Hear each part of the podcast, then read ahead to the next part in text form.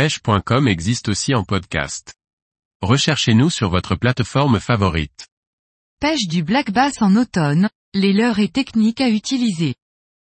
Par Antonin Perrotte Duclos. À l'approche de l'automne, le black bass quitte ses postes de saison estivale pour se rapprocher de ses zones hivernales. C'est une période de transition où il va se nourrir abondamment en prévision de l'hiver. Découvrons les leurres et les techniques à employer pour réussir.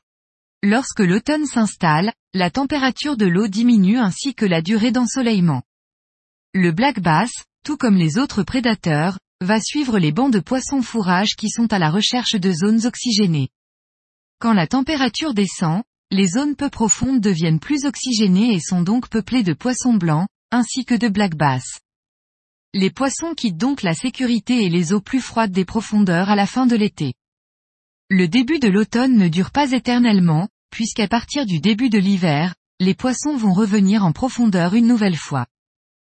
C'est une saison particulièrement appréciée des pêcheurs de black bass puisque le fourrage est concentré sur la quantité de nourriture qu'il doit ingérer pour faire des réserves et oublie parfois de se cacher.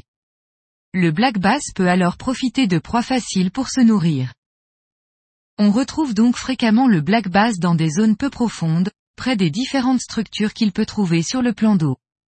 Une cassure marquée, une arrivée de rivière ou un beau tapis d'herbier sont les zones à chercher rapidement.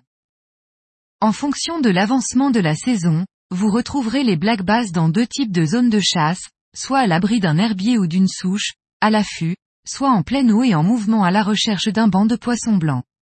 Le comportement des poissons peut évoluer rapidement en quelques jours en fonction de la rapidité des baisses de température, soyez donc toujours prêt à explorer de nouvelles zones et à ne pas vous reposer sur vos acquis. Chaque type de leurre doit être utilisé en fonction du type de poste que l'on pêche. Par exemple, le crankbait est très efficace pour suivre une cassure ou passer au-dessus d'un tapis d'herbe et déclencher des attaques d'agressivité d'un black bass. Si votre poste est encombré de branches, de souches ou d'arbres immergés, le spinnerbait et le jig vous seront très utiles pour éviter d'accrocher trop fréquemment, tout en vous permettant de pêcher lentement.